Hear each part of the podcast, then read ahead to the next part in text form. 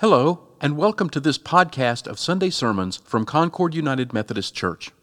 We hope that you'll find this message to be meaningful, insightful, and a refreshing part of your daily walk with God.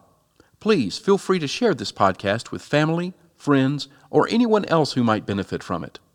This podcast is part of the digital ministries of Concord United, and we are grateful that you have chosen to experience worship and God's Word with us. For more information about Concord United and its ministries, please visit our website at concordunited.org. It's wonderful to be able to share with you on this beautiful Easter Sunday morning. As we begin our time together, uh, we celebrate that through Easter we have a guarantee that God has a plan and there's a place for us in it, and that nothing in this world can thwart God's plan. Uh, we also in the church like planning, and as you've heard us say several times today, uh, we encourage you to use the connection cards you've been given or online to share with us, particularly what you'd like to hear about on a Sunday morning. We have a tradition here that in the late spring, uh, the pastors, we gather together and we spend time in prayer and we try to discern uh, for the coming, for the next fall through the next summer, uh, what it is that God's leading us to speak about, to share about in worship. We did that last year and we believed God was leading us as a congregation to journey through the entire Bible in a year. And so we began that in August, and we're completing it in May. Uh, if you'd like to be a part of that, you can join us at the with the Grow Through the Bible reading plan at concordunited.org slash Bible. Even if you haven't done that at all before, uh, if you've never read the Bible before, I'd encourage you, go to that website and try it for a week. Just say, I'm, I'm going to do this for seven days. And then I think you're going to be very much surprised about the difference that will make. Now, t- talking about making a difference, today we come to a passage of Scripture and we, we celebrate the most influential moment in history. That when, when you read world history books, uh, they, they largely tell the story of kings and queens and kingdoms and armies and economies and political philosophies. But if you really look at where the hinge of history shifts, it happens around the year 33 AD, and it happens in Israel. Even from a secular perspective, uh, there's no moment in history uh, where the course of history so clearly takes a turn as right here and so unexplainably takes a turn.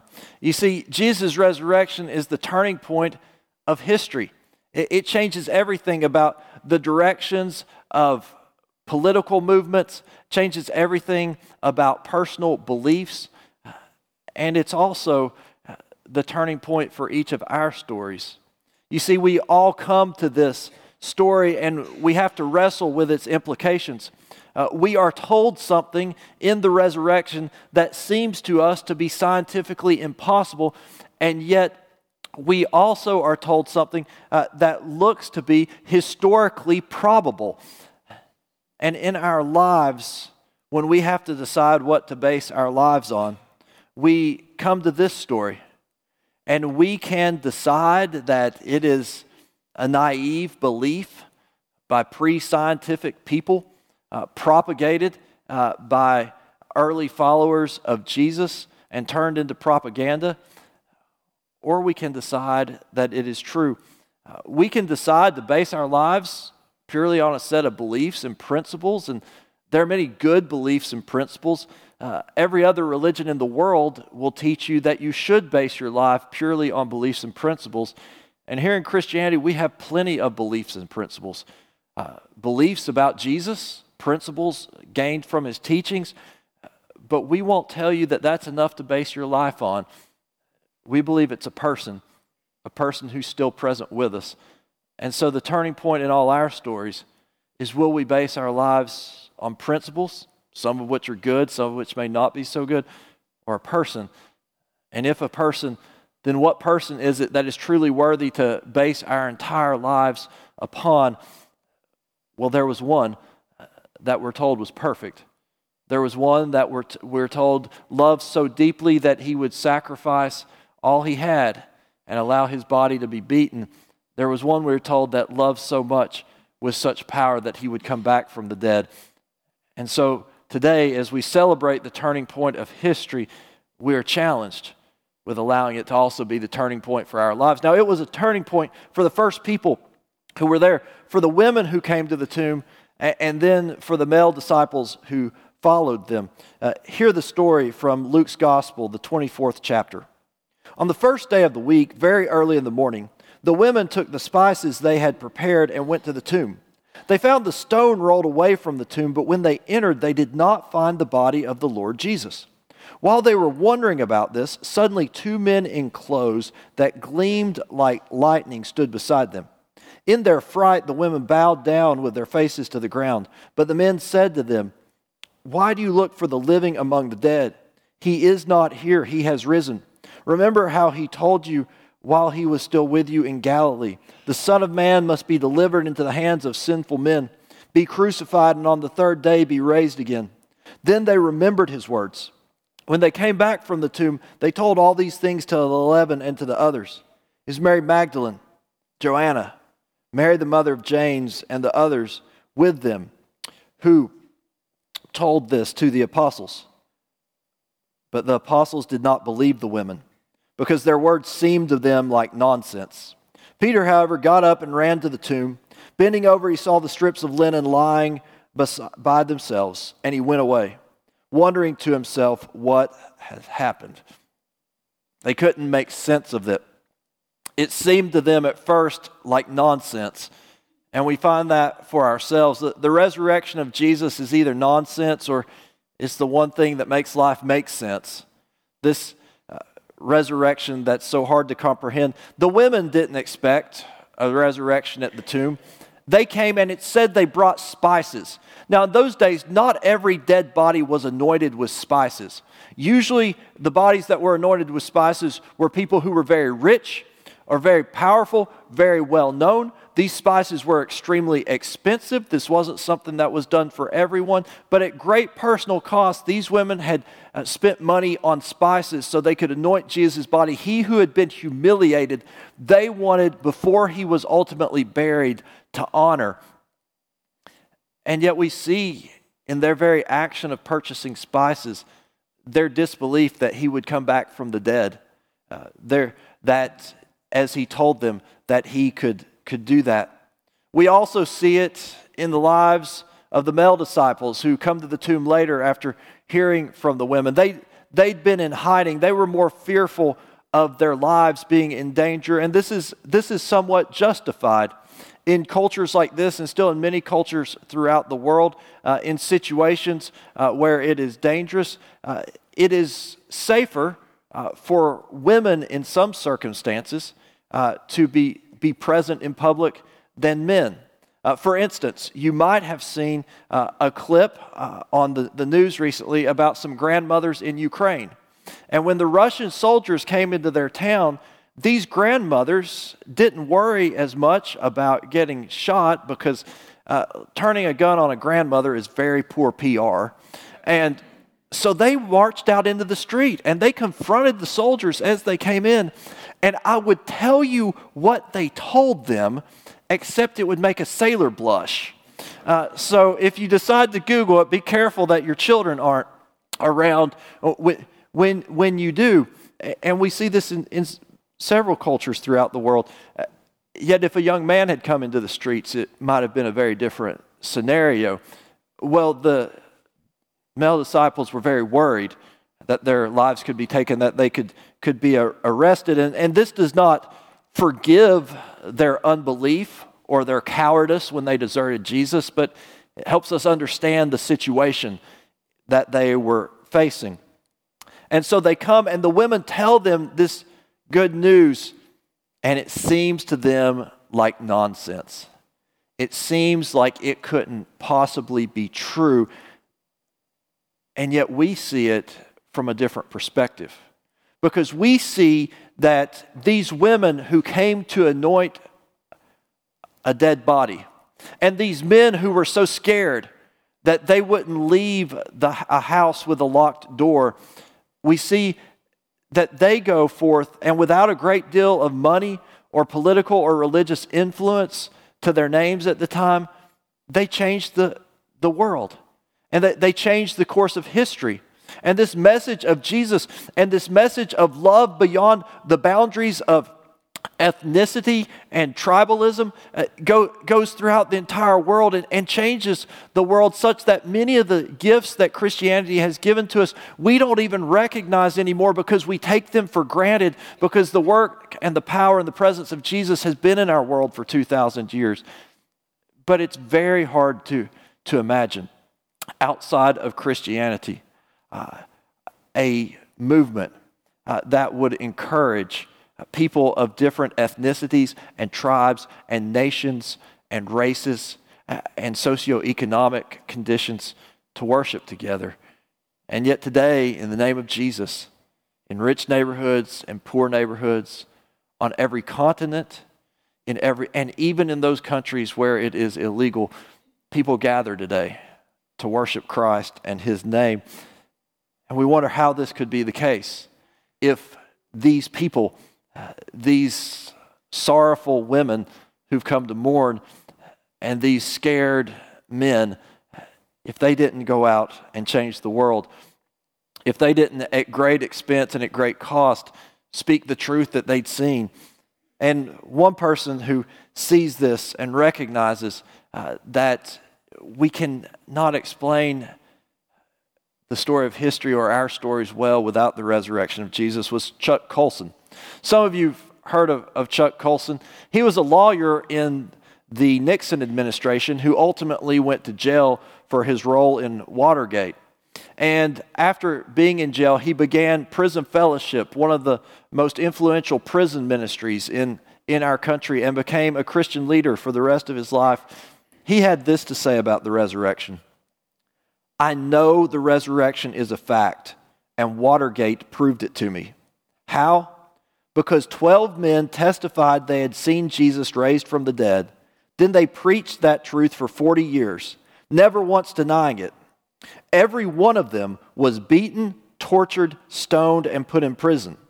They would not have endured that if it weren't true.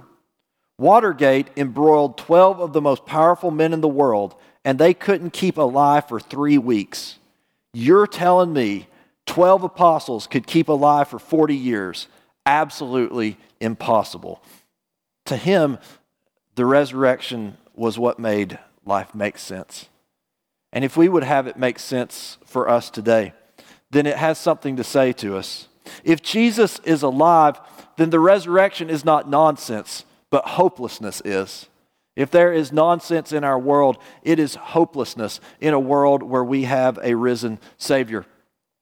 I remember a time ago, uh, when in our family we were going through a difficult season.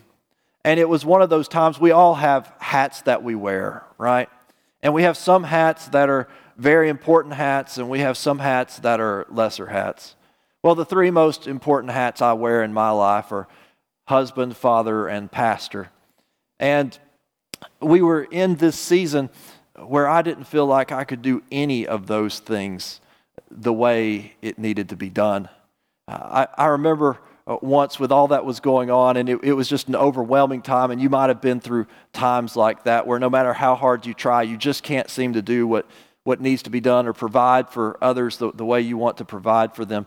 And, and we'd, get, we'd be on social media, and I'd see pictures of my friends, and they'd be out at a really nice dinner with their spouse. And I, I'd look at my wife, and I'd be like, they're at a nice dinner. We're just trying to be nice to each other right? Because this season of life is so overwhelming and we, we have so little margin right now. And, the, and if you get there, you need to know those are seasons. But, and seasons change. But in that season, uh, with all that was going on, uh, I found my prayer life suffering. Now, I was still opening my Bible each day. And I was still folding my hands together and closing my eyes. But it seemed so hard to concentrate when I did. And I didn't seem like I was hearing much on the other side. And often I'd spend much less time than usual in prayer because it just seemed so hard to do. And I began to feel like a fraud. I began to say, Lord, this is what I've based my life on, and I'm struggling to figure out how I can even live uh, by the ways of your son. And then I heard this voice, this unmistakable voice that simply said, That's okay. I'm still here. I haven't gone anywhere. It never was about you. It never was about how good you could be, uh, how well you could wear those hats that you have.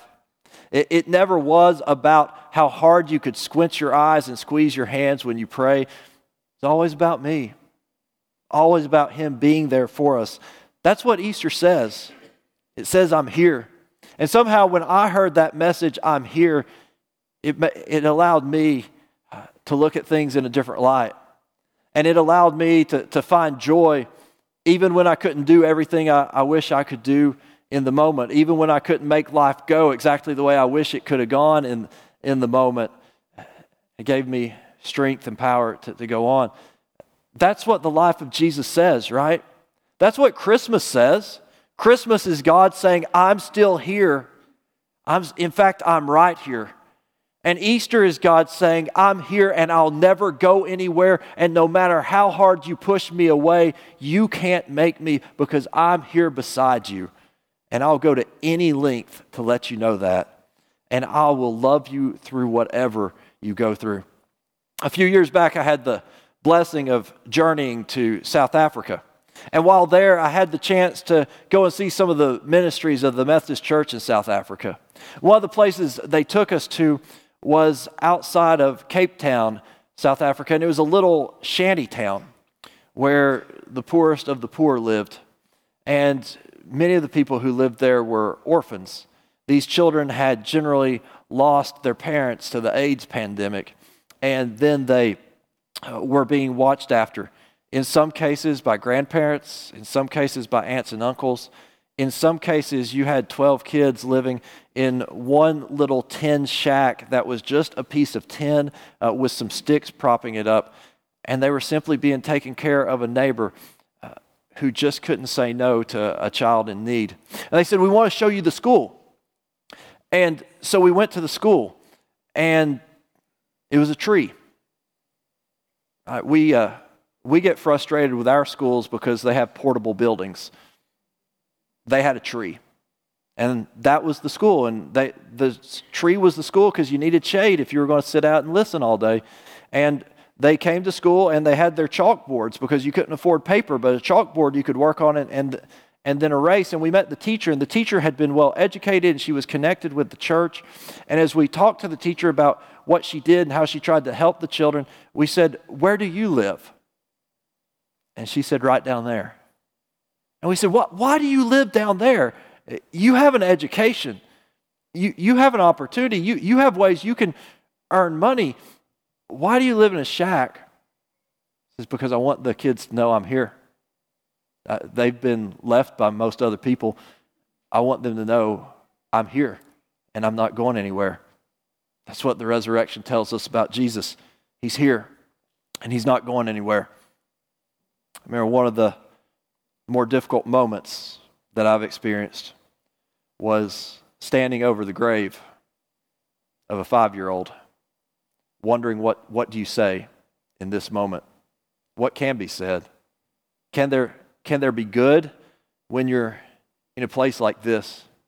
And I remember praying and I remember saying, God, I, I can read every book there is on funerals and on grief. But I can't figure out anything to say in a moment like this. And once again, I simply heard a little voice tell them I'm here. Tell them I'm here. Tell them I'm still here. That's what the resurrection says to us. It says that God's still here, still here. It says that hopelessness is nonsense.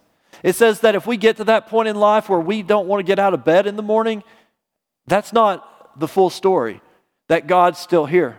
It says that if we lose what we thought could never be lost in a way we never imagined, it says God's still here and God's still good and life can be too. It says that if we turn from God and we act in a way uh, that we never thought we would and we violate our own principles, God's still here. It says that if life does to us what we thought would never be done, what we thought only happened to other people, it says God's still here. And it says life's still good. It says hopelessness is nonsense. And not just that, not only if the resurrection is true, is hopelessness nonsense, but if the resurrection is true, if Jesus is alive, then love makes the most sense. Then love is what really changes things. Think about what changes things for you in your life. Think about what's really made the difference. Think about the people who would flash before your eyes if you were in your last moments. I imagine they have something in common. I imagine uh, they were people who believed in you, perhaps when you didn't believe in yourself. I imagine they were people who were loyal to you and forgave you, perhaps when you weren't sure if you'd extend it to yourself in their situation. I imagine they were people who stuck by you in the good times and in the bad, who didn't run away when you were suffering, uh, who celebrated with you when you were winning. I imagine they were people who loved you. And the history books don't often write this story, but it's what makes the world go round. At least it's what we as Christians believe makes the world go round. We believe the world was created out of love. We believe the world was created because God, in God's essence, is love, and that love demanded to be shared, and that love demanded uh, that creatures capable of love be created. We believe it was that love that led Jesus to the cross because that love had to have its fullest expression, and its fullest expression was giving its life. We believe uh, that love raised Jesus from the dead because that love uh, demanded that its great power be shown. And in the resurrection, we see that power, uh, that power on earth that will be forever in God's kingdom. And we see that power not only in the words of this book. But we see that power in the lives of all who follow Jesus. In fact, what makes his resurrection the most believable, why I believe God sent Jesus to us at a time before there were video cameras that could document all this, is the lives of his followers. That's how God designed it. That's how God planned it. That his resurrection, the greatest proof of it, would be the lives, those lives that became changed by it. That's the case for us today. I pray that we might live in such a way, that we might live with such hope in the midst of hopelessness, that we might live with such love in the good days and in the difficult ones, that those who come after us would be hard pressed to explain our lives if long ago a man named Jesus Christ hadn't been raised from the dead. Let's pray together. Gracious Lord, we thank you for giving us your Son, for his sacrifice on our behalf, for his resurrection in glory. We thank you that we can trust that no matter what comes, you are here. You are with us. We give you thanks, Lord, that we can trust that death has indeed lost its sting that each time we gather beside a grave, we only say so long, we do not say goodbye. Oh God, we come before you today and we thank you for your love, which is from everlasting to everlasting, through which the sun and moons and stars and planets were created, through which you breathed into us the breath of life. Oh God, we pray that you would allow us to live with such love that somehow in our lives others might see the truth of the resurrection of your Son and find in him the way of eternal life. Amen. Thank you for listening to this sermon from Concord United Methodist Church. This podcast is a ministry of Concord United, and we would love to hear from you. To contact us, please send an email to podcasts at concordunited.org with sermons in the subject line. For more information about Concord United, including worship times, service opportunities, mission efforts, and classes, please visit our website at concordunited.org. We also invite you to download and enjoy our daily devotional podcasts presented by the pastors and members of Concord United. Finally, we would appreciate it if you would leave a rating and a review of this podcast so that others can discover it and benefit from it.